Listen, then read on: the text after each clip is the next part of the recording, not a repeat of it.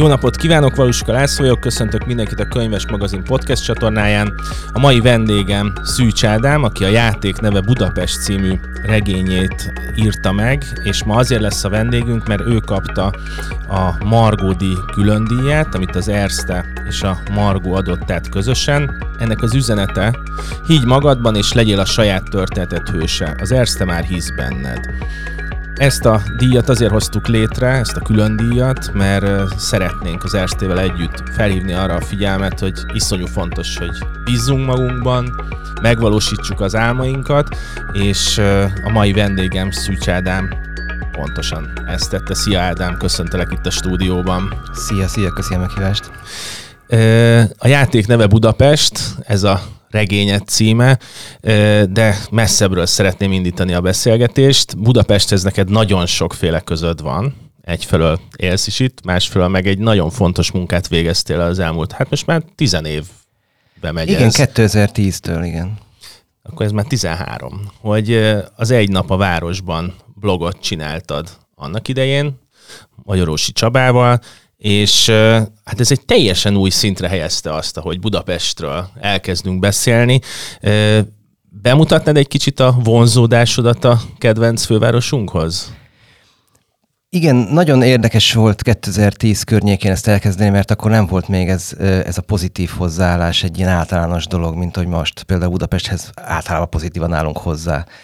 És, és még csak bennem sem volt ez egyértelműen meg akkoriban, mert én mondjuk ö, a, a, amikor főiskolára jártam, akkor kifejezetten csak a lakóhelyem és az iskola között ingáztam, és néha kiugrottam jobbra-balra egy biliárd, vagy egy, vagy egy sörözésre, vagy egy biliárdpartira.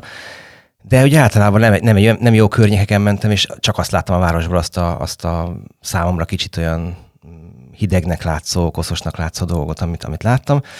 És amikor elhatároztuk Csabával, hogy elkezdünk Budapesten élményeket gyűjteni, akkor kezdett kitárulni előttem ez az egész, és évekig tartott, amíg rájöttem, hogy ez mekkora, mennyi, mennyi minden tartogat a város. Nem csak olyan dolgokat tartogat, hogy én most elhatározom, hogy elmegyek ide este, és akkor jól érzem magam, és akkor ez sikerül, hanem az, hogy egyáltalán elindulok Budapesten bármerre, bármikor, bármilyen napszakban, akkor ha úgy járok, hogy nem célirányosan, hanem mármint nem valahova indulok, hanem azért indulok el, hogy én jó élményeket szerezzek, akkor az sikerülni fog.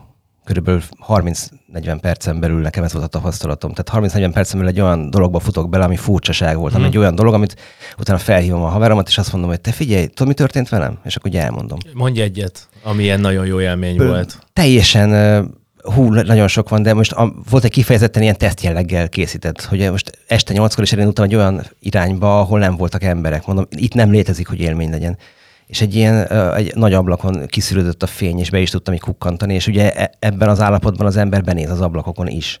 És oda bent egy ilyen csokoládé kalap, hogy mondják ezt, ilyen csokoládé dolgozott, és ilyen nagy kalapba, uh-huh. és mhm. ott nyújtotta szét ilyen hatalmas asztalon a csokoládét, és így néztem, és így bekopogtam, hogy hello, itt mi van? Tehát egy csokoládét csinálsz itt minden nap egyébként? Aha, gyere be nyugodtan, néz körül, tehát hogy ilyenek, ilyen élmények vannak, de de mondhatnám azt is, amikor, amikor a, egy ilyen szellőző rácson lenéztem a talpam alá a Gosdúdvarba, és ott lent egy ilyen lányok vonaglottak ilyen ö, agyar, agyarokkal a, a vállukon, ilyen papír agyarokkal, és nem tudtam, hogy hova... Egy David Lynch filmben Igen, vagy. Hogy, hogy hova kerültem, és így megkerestem a lejárót, és láttam, hogy ez egy ilyen installáció, vagy egy ilyen kiállításnak a része és nagyon furcsa emberek voltak oda lent, és nagyon jól éreztem magam akkor is. Tehát az, hogy így, így szembe jönnek ezek, és hogyha így nyitott vagy rá, és benézel az ablakokon, bekopogsz az ajtón, bemész a lépcsőházakba, akkor olyan nagyon érdekes, nagyon jó élmények vannak. Ez egyébként nagyon szorosan kötődik a könyvhöz, amit írtál, ez az élmény, de előtte még egyet szeretnék kérdezni, hogy gondoltál valaha erre az Egy nap a városban blogra úgy, hogy Budapestnek egy másik történetét mesélitek el?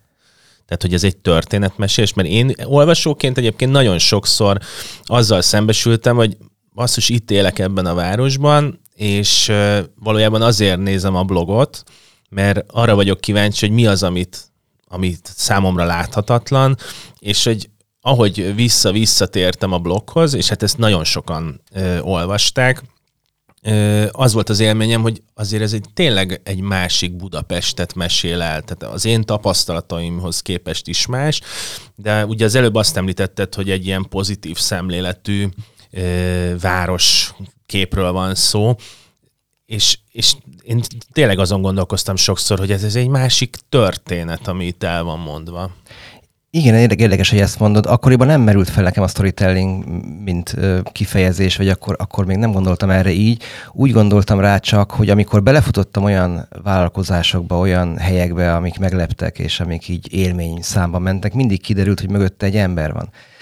Egy olyan ember volt, akinek egy nagyon érdekes története van, és ő nagyon máshogy látja a vendéglátást, a nem tudom, kiállítást, a kulturális eseményeket, és ő, ő mert máshogy gondolkozni és, és kimerte írni, hogy a boltjára azt, ami, ami nem üzletileg kifizetődő, hanem mm. érdekes, izgalmas, és jobbá teszi a várost, és mellékesen üzletileg kifizetődő is lesz.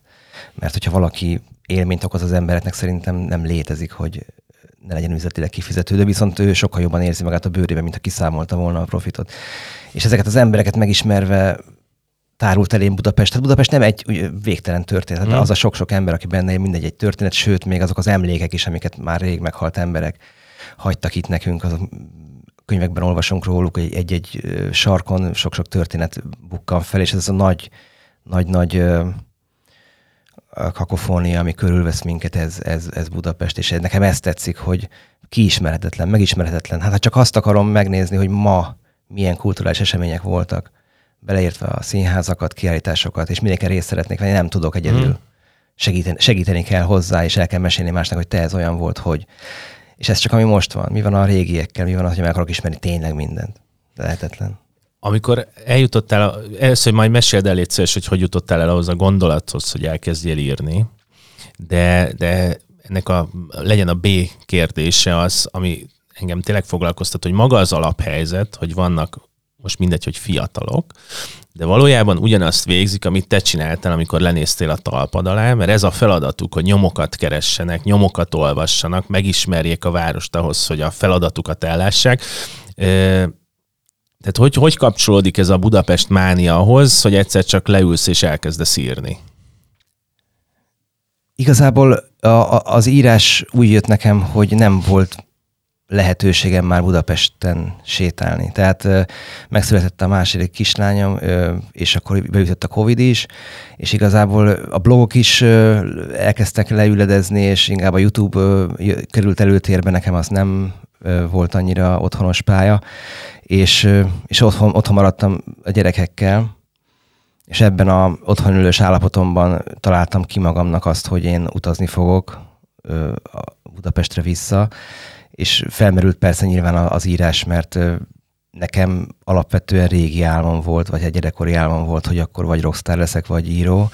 és e, gitár az volt otthon, de, de, de nem szerettem volna színpadra lépni, viszont, viszont ez így adta magát, hogy akkor elkezdjek gondolkozni. Mert ezt a könyvet is úgy írtam, hogy ennek a 70%-a inkább agyalás volt. Uh-huh. Jegyzetelés telefonba, gondolkozás, és csak a 30 maga tényleges gépelés. Úgyhogy egy, egy ilyen gyereknevelős, altatgatós időszak az teljesen jó, hogy regény megírására szerintem. És ráadásul ez a regény, ez fontos elmondani, hogy nem vékony. Tehát, hogy egy elsőre, most csalok, mert megnézem az oldalszámot, és hát 490 oldal a könyv, ami, ami egy komoly vastag munka mi volt az első pillanat, amikor valakinek a környékeden megmutattad a szöveget? És egyáltalán az hány oldal volt? Ja, hogy bármilyen kis részletben a Igen. szöveget megmutattam. Amikor, ami, az, a, az a lépés érdekel, amik, mert hogy magában ír az ember, van ez az állapot, de a, valójában akkor válik könyvé, vagy, vagy irodalommá, amikor valakinek megmutatod, mert a, az a ő reakciója teszi izgalmassá, fontossá, onnan kapsz visszajelzéseket, benne kezd el működni. Erről szól az, szerintem az olvasás, hogy az írónak ad valamit, de valójában egy csomó olyan embernek ad egy csomó minden mást, akit meg nem ismer. Igen, így kezdő íróként szerintem az ember nagyon azt gondolja, hogy mindenki el akarja majd olvasni azt, amit ő ír, és így szép lassan épül le benne ez, a, ez az érzés azzal, hogy ez nem feltétlenül így van. én is, én is gondolkoztam ezt, hogy most elküldjek részleteket embereknek, vagy, vagy kikérem, és akkor volt ilyen, hogy, hogy egy részt elküldtem, a feleségem is beleolvasott közbe-közbe, de úgy, hogy, úgy, hogy azért, hogy tényleg nézd meg ezt az egészet, az, az úgy már a vége felé volt. Uh-huh. Az első változat, akkor az anyukámnak, meg a, meg a keresztanyámnak küldtem el, és nagyon nagy lelkesen olvasták, és hát hogy annyira pozitív volt a visszajelzések, ugye az annyira jól esett, és drive volt előre, meg örült. Nem, ennek, hogy örültem, nem, nem, nem gondoltam, hogy ezt komolyan kell venni, uh-huh. nyilván annyira komolyan. De ekkoriban még szerintem ilyen 350 oldalasnak indult volna a könyv, és aztán egy kicsit bővült, bővült mindig, mindig volt egy el, első változat, amiben a játék nem volt ennyire kidolgozva, uh-huh. vagy sokkal egyszerűbb játék volt benne, és, és aztán lett volna benne egy metaszál, ami nagyon nehezen kibontós, és a végén állt volna össze a kép, de beszéltük így a, a, a szerkesztőkkel, hogy ezt lehet, hogy nem, nem egy ilyen kalandregényben kell így metaszálakat rejtegetni, hanem inkább dolgozunk ezzel a fő, főszállal, és akkor volt, hogy akkor viszont üres lett volna nekem, és akkor elkezdtem kidolgozni jobban a játékot, és ez így duzzadt, duzzadt, akkor, és mondtam, hogy oké, okay, megvan a, most, most már rendben van, csak hát 150-nel több lett, nem baj, maradhat, és hát ez a ez az 500 oldal, ez a még belefér kategória. Mm. Azt hiszem, így a nyomdáknak van egy ilyen Hát én nem, most meg nem mondom, hogy miért, de valami 500 oldal az egy ilyen határ. Utána már nem tudják kifizetni. Gondolom. Lehet, lehet. Mielőtt rátérünk arra, hogy miről szól a könyv, arra a kérdésre válaszoljál, mert ez fontos a könyvet szempontjából is, hogy hogy állsz a spoilerhez. Tehát, hogy te, te az a típus vagy, amikor olvassa azt, hogy megölték a főhőst, vagy valami nagy dramaturgiai fordulat jön, akkor agyvérzés kapsz, hogy ezt miért csinálták, mármint a, akik ezt elspoilerezték, vagy téged ez nem annyira foglalkoztat? Én nagyon nem szerettem, én annyira nem szeretem a spoilert, hogy én úgy ülök be filmre, úgy olvasok el könyvet, hogy lehetőleg semmit ne mm. tudjak, mm. kicsit se tudjak az adott könyvről, vagy, vagy filmről. Nagyon, nagyon szeretek semmit nem tudni az egészről. Hát akkor most légy ennek szellemében akkor te foglald össze, hogy miről szól a könyv. Húha. Hát nekem könnyű dolgom van, mert ugye meg kell néznem, hogy mivel állja a könyvnek a hátuljára, meg a fülszövegére, és akkor addig mehetek el. De az azért elmegy a könyv feléig. Tehát, hogy a, a felét beszpoilereztük, a, mert valamit muszáj elárulni különben. Nem mindenki olyan, mint én, én, én tényleg nagyon szeretek meglepődni. De a történet igazából, a, maga az alaptörténet, a felütés elég hétköznapi eltűnik egy tanár.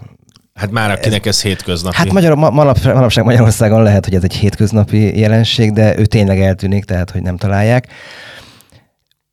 És né- négy diák elkezd kutakodni, mert hátrahagyott egy ilyen rejtélyes verset, és azt mondta, hogy ez nagyon fontos vers, de nem mondta el, hogy miért, és elkezdik megfejteni, hát találnak valami nyomot, és ugye a mi főszereplőnk, aki egyes szám első szemébe be, beszéli ezt a történetet, ő lesz az első, aki nyomot talál, és akkor mindenki irigykedik rá. És erről a négy barátról szól, erről a nyomfejtőről és a három barátjáról, akik kicsit olyan kilógók az iskolában, kicsit olyan kirekesztettek voltak mindig is, mindenki valami másért, de egymásban megtalálták a, az igaz összetartó barátokat, és így együtt nekivágnak és hát igen, és még, az, még, még itt muszáj hozzátenni, hogy aztán emelkednek a tétek, mert a tanár egyszer csak felbukkan egy videóüzenet formájában üzen, és azt üzeni, hogy emelkednek a tétek, és most már beszáll mindenki, és beszállnak halvilági figurák is, és... Most hagyd abba. Most hagyd abba a spoilerezést. A, azért is hagyd abba, mert tényleg, tehát hogy azért vezettem ezt így föl, mert ennél a könyvnél tényleg érdekes az, engem nem zavar annyira a spoiler, tehát hogy immunis vagyok már erre. Azt hiszem a hatodik érzék óta, amikor a végén, a, azt hiszem az volt ez a Bruce Willis film, aminek a... Hogy nem is élt, ugye? Igen, valami Valaki nagyon gyorsan lehetett spoilerezni.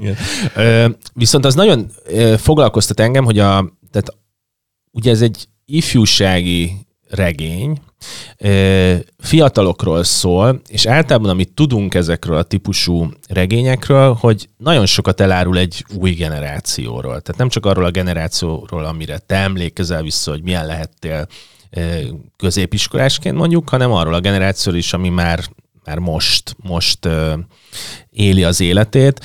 Tehát, hogy ennek is elég nagy tétje van, hogy ezek a fiatalok, akik majd olvasni fogják, hogyan tudnak kapcsolódni ehhez a könyvhöz, illetve hát az is egy tétje, hogy hogyan tudod mozgatni ezeket a fiatalokat, és, és ez egyáltalán nem evidens, hogy ez mennyire nehéz.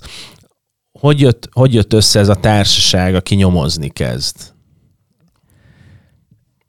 Hogy választottam ki a szereplőket, hogy, igen, hogy mert ez, mi alapján? Igen. Hát én is mindig egy kicsit ilyen kilógó voltam, tehát hogy nem pontosan arra akartam reflektálni, hogy hogy képzeljük el a mai fiatalokat, hanem én, én ugyanolyan vegyes különbözőségeket szerettem volna felsorakoztatni, amik egyébként vannak. És nyilván sztereotípiákból indultam ki, de elkezdtem a sztereotípiákkal dolgozni, és elkezdtem nekik olyan hátteret, olyan családi múltat adni, amik, amiktől mások lesznek hmm. mégiscsak. Tehát, hogy nyilván van egy kicsit testesebb, egy kicsit alacsonyabb szemüveges fiú, van egy lány, van egy, van egy kicsit pattogósabb, megmondósabb ember, és de ez még így kevés lett volna. Nagyon sokat dolgoztam a karakterekkel, mert úgy éreztem, hogy az nekem nem erősségem, és nem is tudom, hogy miket vettem elő, már minden, mindenféle köröket rajzoltam, meg berajzoltam ilyen négy felé osztott körcikke, és hogy melyik szín, melyik, mm. meg én nem tudom, miket csináltam, meg milyen pszichológiai, de, de végül az, seg, az, segít, az működött, hogy elkezdtem kidolgozni a családjukat, a apukájukat, anyukájukat, hogy volt az az egész, és így szépen kirajzolódtak ők is és noha, noha ilyen kisé különc sztereotípiákból indultam ki a végén, nagyon szépen valóságosak lettek, és, és ugyanannyira valóságosak lettek, mint bármilyen különc gyere, gyerek. Most, ami, amitől maiak, az nyilván a kütyű használat, és nyilván az, hogy kicsit kicsit pörgősebbek, mint mondjuk az én szerintem, mint amire én emlékezem, mm. hogy tehát én egy kicsit lassabb, én egy kicsit lassabb világra emlékszem, mint, és, és amikor megnézem az, a, a szüleim fényképeit, amikor az ő gyerekkorukból, akkor megint csak egy ilyen boldog, idilli békekort láttam. Az én gyerekkoromhoz képest mindig, mindig egy lassabb az előző generáció.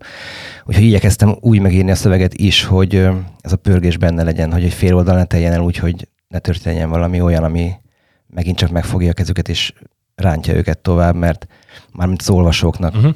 mert hogy tudom, hogy nehezebb nekik figyelni, és hogyha ilyen fél oldalakban gondolkozunk, akkor, akkor szerintem így meg tud maradni a figyelem.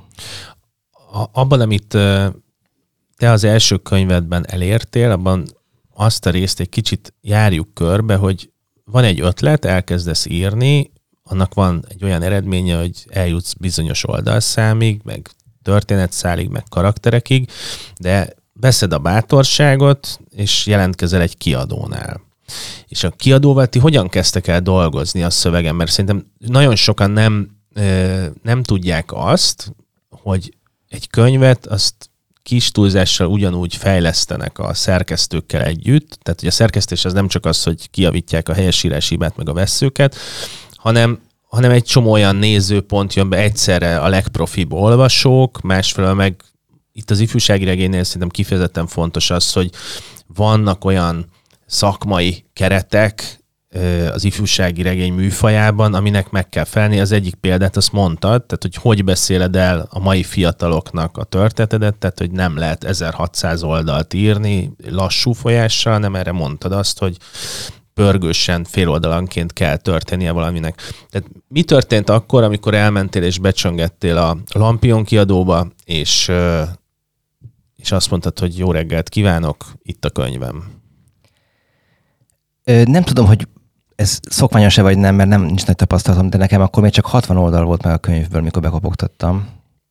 Hát és ez, szerintem ez vál, vál. Ez, ez különböző szok... szerzők vannak, szerintem ezt, e, ilyen szempontból szerintem ez bátor dolog, hogy már 60 oldalnál megléped, mert az egy közös munkát jelent utána. Én éreztem benne a svungot, mert hogy a, akkor nagyon, nagyon enyém volt ez a hang, amit, amit Sági nyújtott, és így éreztem, hogy ez így pör, pörög, és ez így jó lesz.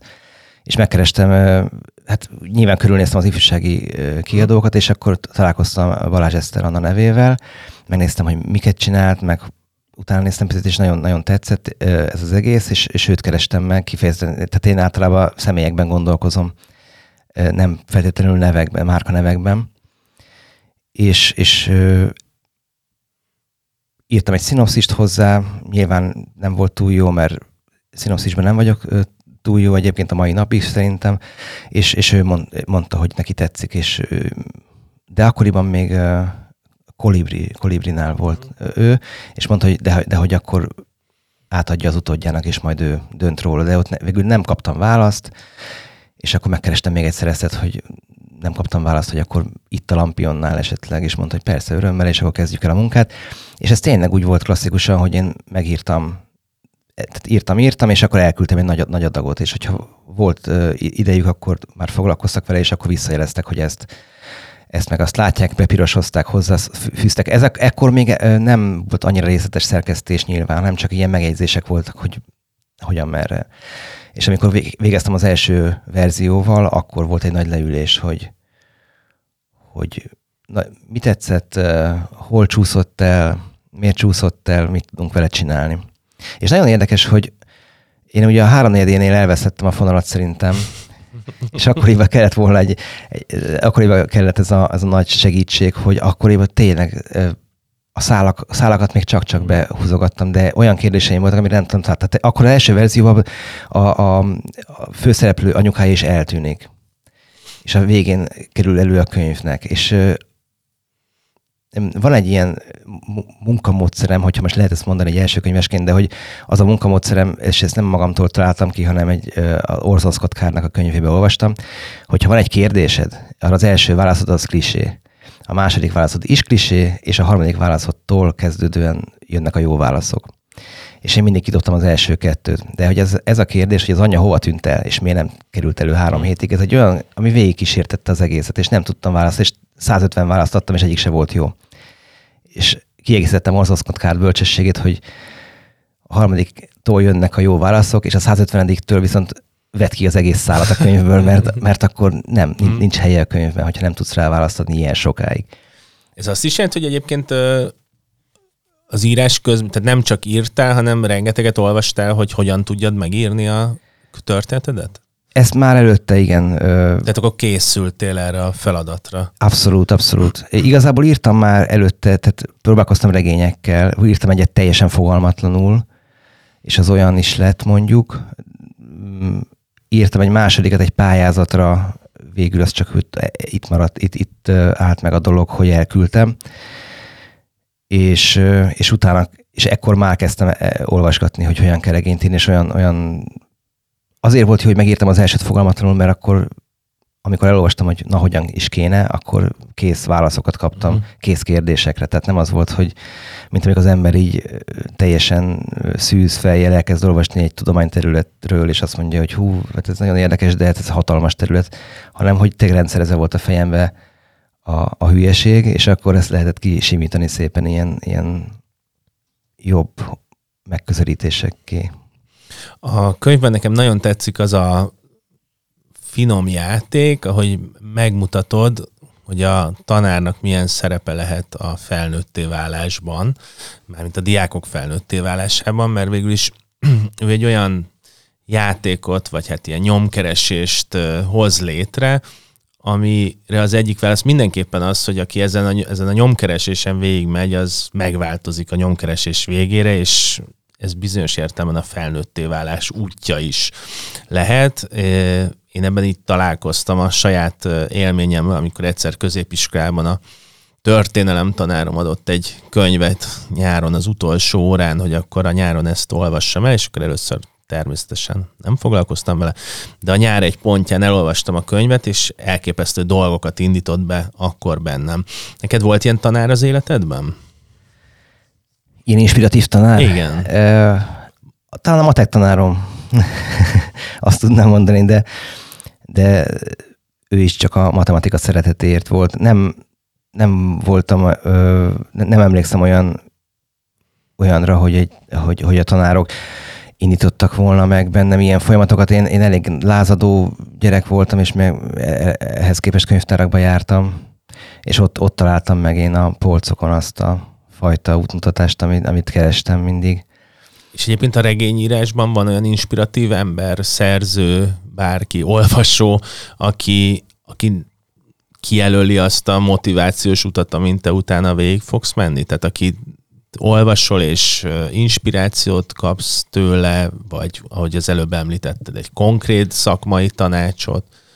Hát nekem Orson Scott Card mm. maga a műveivel is, nagyon szeretem a skifiket, és, és ezekkel a könyveivel is, amiben leírta, hogy hogyan kell írni, ezek, ezekkel nagyon mély tudást mutatott fel, és, és nagyon, nagyon fantasztikus szerintem, hogy ő hogy jutott el ezekig a, eddig a bölcsességekig így saját magától, és nagyon hasznos, a, amiket ő ír. Mint életút nem tudom, hogy szeretnék-e bárkit elérni, vagy bár, bárkire. Nem, de akár olvasóként is, hogy van olyan szerző, aki, akit nagyon említettél szerző nevet, tehát ezt most még egyszer nem fogom megkérdezni, ja. csak hogy pontosítsam a kérdést. Tehát ami, amikor így elolvasol valamit, és akkor azt mondod, hogy úristen, hát idáig hogy tudok eljutni? Én érdekes módon olyan, olyan könyvekért tudok nagyon rajongani, amiket én soha nem fogok tudni megírni. Ez és, mondjuk jó válasz. És nem, Mondasz egy példát? És nem is csak azért, mert hogy annyira fantasztikusan jók, mert, mert az egy dolog, hanem, hanem mondjuk azért is, mert, mert olyan szemszögből olyan, olyan puhán lettek megírva, ami, ami ilyen puhaságra én nem leszek képes, de imádom olvasni. Általában ezek női, női írók. Ő, ő, nálam, nálam, nálam ők, az ő írásmódjuk sokszor az, amit, az, amit ö, most például a, a nekem na, nagyon kedvenc ö, könyvem a Piranézi, ö, ami egy, ami egy, hát fantazinek van írva, nem tudom, hogy minek nevezzük, egy nagyon sokat el, elmond a, magáról az emberről, miközben egy izgalmas történet. Vagy szerettem olvasni Naina Lacourt, ö, aki egy ilyen amerikai írónő, ahogy az ő karakterei, amilyen, amilyen finoman állnak hozzá az ő kis múltjukhoz és az ő szüleikhez, az, az, az egy csodálattal tölt el, de nekem az életben nem fog menni. A, mármint az nem fog menni, hogy ilyen karaktereket írjál, vagy az nem fog menni, hogy mondjuk ellépjél a fantasy, skifi, bonyolult világába? Nem, az, az, az menni fog, csak, csak hát az én stílusom az, az azért az első könyvben is látszik, hogy ez az, az ajtót berugós. Uh-huh. Tehát én, én szerintem nekem ez, a, ez fog jól állni. Én ha elkezdek finomkodni az írásban, az, az nem sül el jól. Én visszanéztem az ilyen próbálkozásaimat, és nem, nem működnek. Lehet, hogy majd egyszer, sok tíz év múlva egyszer csak olyan lelkiállapotban leszek, amikor ezeket meg tudom írni így, vagy ha szeretném, akkor, de, de nem biztos, hogy mindenkinek kell mindent írni, szóval én elfogadtam azt, hogy ez nekem megy, és most ebbe szeretnék fejlődni, és csodálattal adózok azok előtt, akiknek meg mások az erősségei. A, azon gondolkodtál, hogy a játék neve Budapestből egyébként az alapfelállásból más ilyen típusú könyvet is lehet írni. Most mármint, hogy egy sorozatra gondolok, mert maga az ilyen alapállása a könyvnek, hogy vannak diákok, akik erre vannak példák is az irodalomban, ahogy vissza-visszatérnek könyveken keresztül, és újabb kihívások elé e, állnak. Tehát, hogy ezen gondolkoztál, vagy ez egy ilyen önálló e, mű? Hogy folytatásba gondolkoztam? Igen. El? Abszolút, igen. Tehát, hogy akár ez az iskola, ezekkel a diákokkal, akár ez a, ez a négyes csapat, további kalandjai, akár újabb játékok kitalálása, ez, ez benne van. Az ifjúságregénynél nagyon fontos az ennek a korosztálynak, amennyire tudom, hogy tehát, hogyha beleszeretnek egy világba, akkor szívesen olvasnak újabb és újabb könyveket. Így van, és engem, engem is kérdeznek folyton, hogy lesz, és amikor mondom, hogy igen, akkor így, hát de jó, és látom az örömet, és ez teljesen először csodálkoztam rajta, aztán felvillanyozott tényleg, hogy mennyire várják. Ez tök jó, és igazából kész vagyok a, egy, egy történettel, kidolgozásával a második résznek, de, de még a kivitelezés az, az, az folyamatban van most, most éppen. Én azt gondolom, hogy jövőre. A, az előbb, nem az előbb, tehát az elején a beszélgetésnek említetted, hogy a játék nem volt úgy kidolgozva. Ezt kicsit bemutatnád nekünk? Hogy mit ért, nem is azt, hogy mit értettél az alatt, hogy nem volt kidolgozva, de hogy ez miért vált ennyire fontos dramaturgiai tényezővé? Igen, az, el, az első változatban simán pontokat gyűjtöttek, és akinek több pontja volt, annak több pontja volt. Hmm. Ehhez képest... Ez nem olyan izgalmas, az tény. Igen, igen. Ez, ez. és aztán kitaláltam, hogy akkor az fontos lenne, hogy minél később vagyunk a játékban, hát több pontot kapjanak. Ez azért kell, mert akik később csatlakoznak, mm. azok, is, azok is felvehetik a versenyt az er- koraiakkal, és akkor egy ötödik feladat megfejtésére öt pont jár, akkor az azt jelenti, hogy aki csak egy feladatot mm. fejt meg a végén, az is pariba van a többiekkel. És aztán jöttek a párharc ötletek, hogy akkor lehet, lehessen lopni is pontokat. Hogy lehessen lopni pontokat? Hát akkor, akkoriban gondolkoztam azon, hogy ez a digitális, analóg arány ez meglegyen. Akkoriban ugye az analóg, tehát a városjárás, a városnézés uh-huh. volt hangsúlyosabb, és akkor gondolkoztam hogy legyen egy digitális játékvonal is, és akkor tettem be a 90-es éveknek a, az én gyerekkoromnak a kedvenc címeit, mert ugye úgy mondtam, hogy a tanár készíti a játékot, akkor ő a saját játékait fogja beletenni, amiket, amikkel ő játszott, és nem is baj egyébként, hogyha nem a maiakat próbálom mímelni, mert nem, nem fogok érteni hozzá, nem, nem egy percit nem Fortnite-oztam, pedig az aztán tényleg egy alap uh-huh. mű, úgy tudom. De, de én a régieket hoztam elő, kicsit retro hangulatot adtam neki, mint a Ready Player one csak ott még egy évtizeddel korábban és, és ezáltal viszont kapott egy, egy újabb, újabb és újabb plusz izgalmi rétegeket, mert amikor megint csak úgy éreztem, hogy kezd leülni, vagy akár mondjuk, mondjuk ja most majdnem spoilereztem, hm. tehát amikor van egy ilyen lassabb rész a könyvben, akkor, akkor is lehetett valamivel foglalkozni, mert akkor is történtek ezek a dolgok, a háttérben mentek a párharcok, loptak egymástól pontokat, és hogyha csak ülünk egy szobába és nem csinálunk semmit, akkor is történhetnek ezek a dolgok hm. valahol, és ez izgalmat tud adni. Ez egyébként nagyon jól működik, tényleg ilyen dramaturgia szervezőként, hogy folyamatosan játék van. Ezek a fiatalok nem digitális szüzek, finoman fogalmazva. Viszont ez több kérdést felvet számomra. Az egyik az, hogy nagyon sokat beszélnek a szakirodalomban, vagy nem, most itt nevezzük szakirodalomnak, hogy ezek a fiatalok, akik már a iPhone-nal a kezükben születnek meg és nőnek fel, ezek egy csomó mindenre vakok a városban. Tehát, hogy ha megnézzük alapvetően az ember, hogy közlekedik a telefonját, nyomkodja, azt nézi, válaszol, csetel, zenét hallgat, kizárja a világot maga körül, és, és a te könyved azt a kihívást állítja a gyerekek elé, hogy ezt át kell lépni, tehát a, a digitális életből át kell lépni az analóg életbe.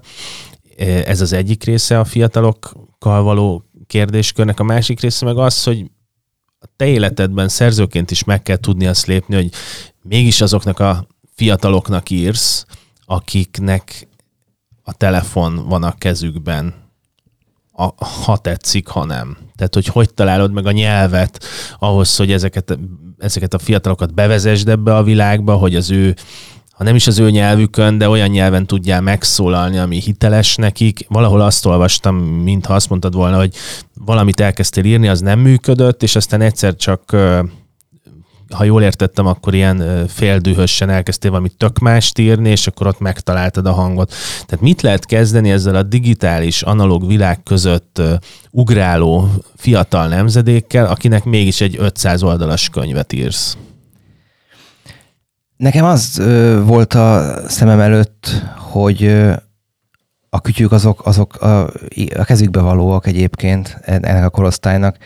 Nincs ezzel gond, amíg, amíg arra használják, amire éppen használják. A könyvben rengeteget használják a telefonjukat a, a főszereplők, de mindig egy feladatra, és mindig elrakják a végén. És ezt akarta megmutatni, hogy lehet rengeteget használni, sőt lehet játszani is rajta, hogyha éppen tökre nincsen más dolgod. De a, amikor elkezd uralni minket, és ez nem csak a gyerekekre vonatkozik, hanem ránk is, amikor elkezdjük pörgetni a feedet, és nincs vége, és érezzük, hogy húzza be az agyunkat, az, az, akkor már uralnak minket, akkor már valami elhúzza az agyunkat, és már, már nem azzal foglalkozunk, ami, ami értéket adna nekünk.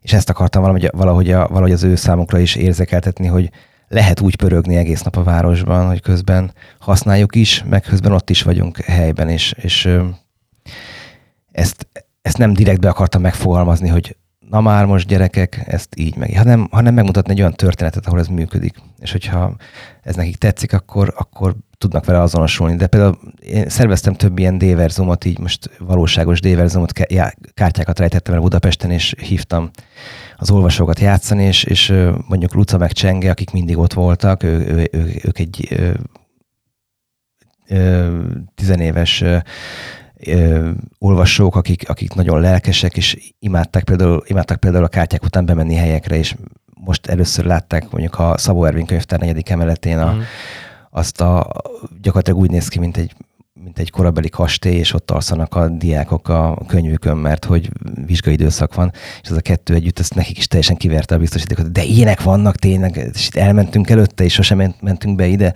és nekik is, tehát, hogy 15-16 éves gyerekeknek ez, ez, ez élmény, nem csak nekünk.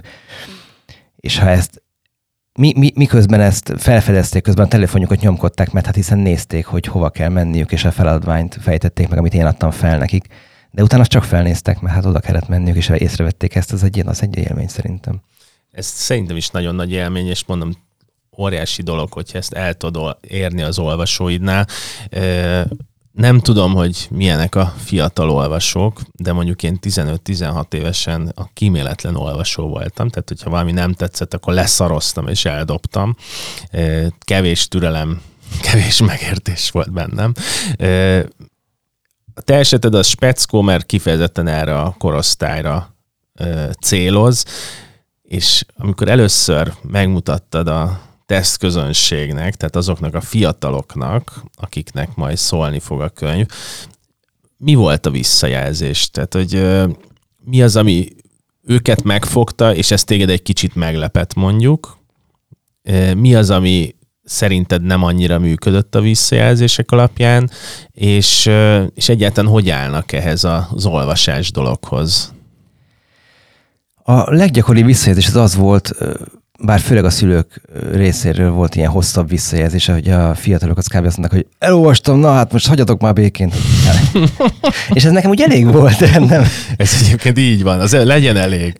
Nem gondoltam, hogy olvasónapot fogok tőlük kérni, mert az elején még tök naív voltam, és mondtam, hogy én elolvasónapot, hogy minden fejezet végén elmondod, hogy, hogy, hogy szerinted merre fog menni a történet, és hogy aha, persze, és így hagyja békén a végén. De, de az, a, az volt a visszajelzés egyébként viccet félretéve, hogy sok, sok olyan gyereknek adták oda, akik nem olvastak már évek óta semmit, hmm. vagy akár nagyon sosem.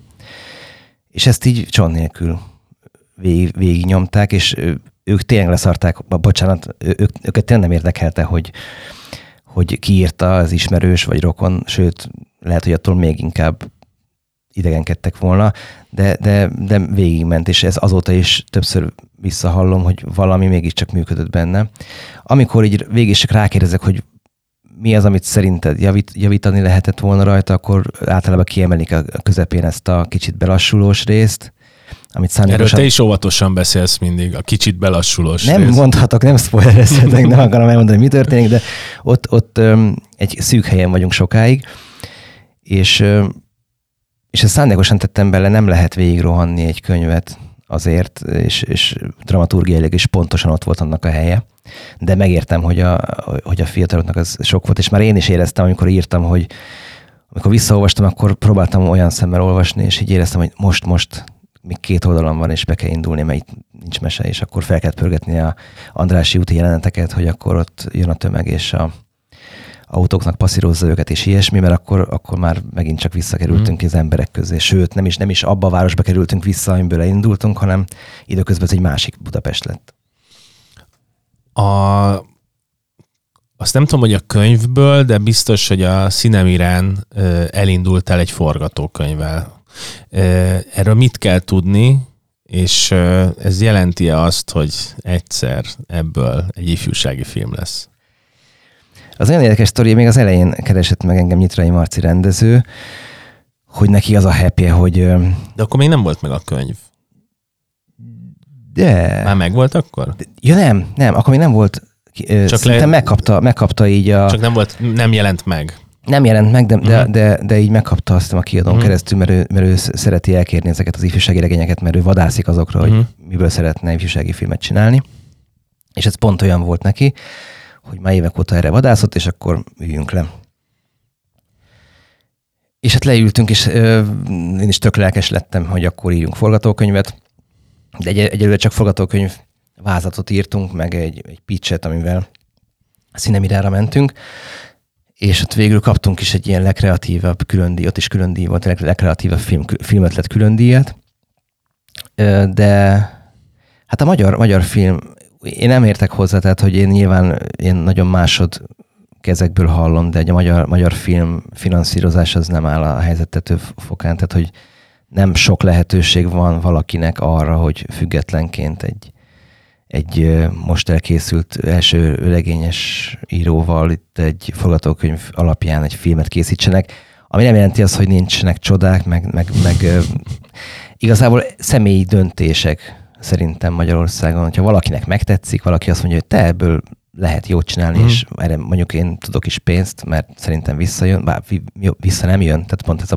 pont ez a probléma, hogy ezt vissza sosem fog jönni ez a pénz, tehát ezért kell állami támogatásból megvalósítani.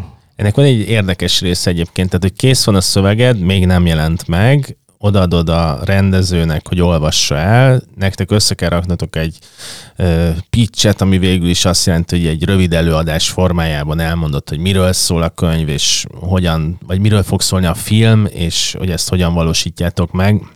De ott egy forgatókönyvben kell már gondolkozni, ami egy másik műfaj, tehát már még megsérent a könyved, de már egy adaptációt készítesz magadnak, viszont másik nézőpontja a történetmesélésnek. Mi volt az, ami így a forgatókönyvírás során neked tök izgalmas volt, és, és egyben nehéz is, hogy így kell tekintened a regényre, esetleg nem tudod már kiavítani, esetleg máshogy oldanád meg, valamelyik karakterből kevesebb kell, valamelyikből több kell. Tehát, hogy mi, mi volt a tapasztalata a forgatókönyvírásnak? Hát a, a, mondom, a forgatókönyvet nem írtuk meg uh, végül. De valami treatmentet, vagy valamit igen, kellett treatmentet, írni. igen, és, és ott, például, ott pedig az volt az első sok, amikor azt, azt mondta a rendező úr, hogy hát a fele úrik.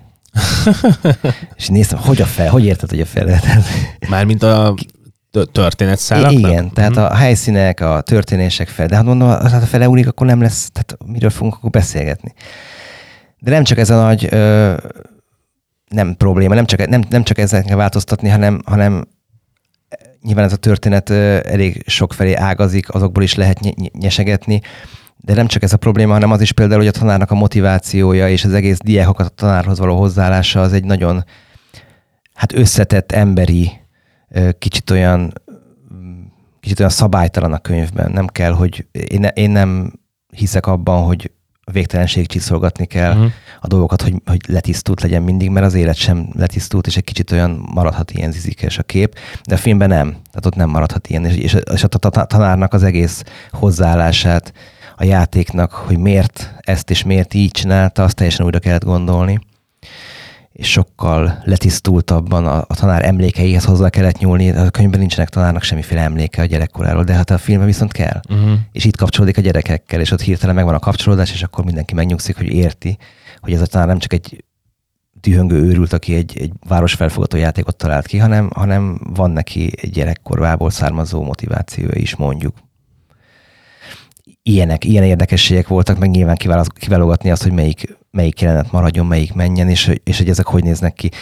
Én, én ugye közben egy, egyfolytában filmet néztem a szememmel, és akkor a rendező Marci mondta, hogy hogy hagyjad már ezt. Egy hát, másik film. Nem, nem, nem kell neked ezzel foglalkozni, hát ez majd később kell most. Ne. De mondom, hát én itt tudom elképzelni, hogy, hogy hogy fog kinézni. Hát gyakorlatilag mm. ezt a könyvet is moziztam, miközben írtam, tehát én, én nagyon elképzeltem Úgyhogy akkor viszont a kamerát is mondtam, hogy de itt akkor ilyen hátulról bejön előre, tudod, és akkor hagyjál már engem ezzel még, én nem itt kell ezzel foglalkozni. Hát ilyen jó kis beszélgetéseink volt. A beszélgetés végére egy lehetetlen feladatot szeretnék adni neked, hogy ugye vannak ezek a nagy mondások az íróktól, amit a pályakezdő íróknak szoktak mondani, hogy mit kell, hogy kell csinálni.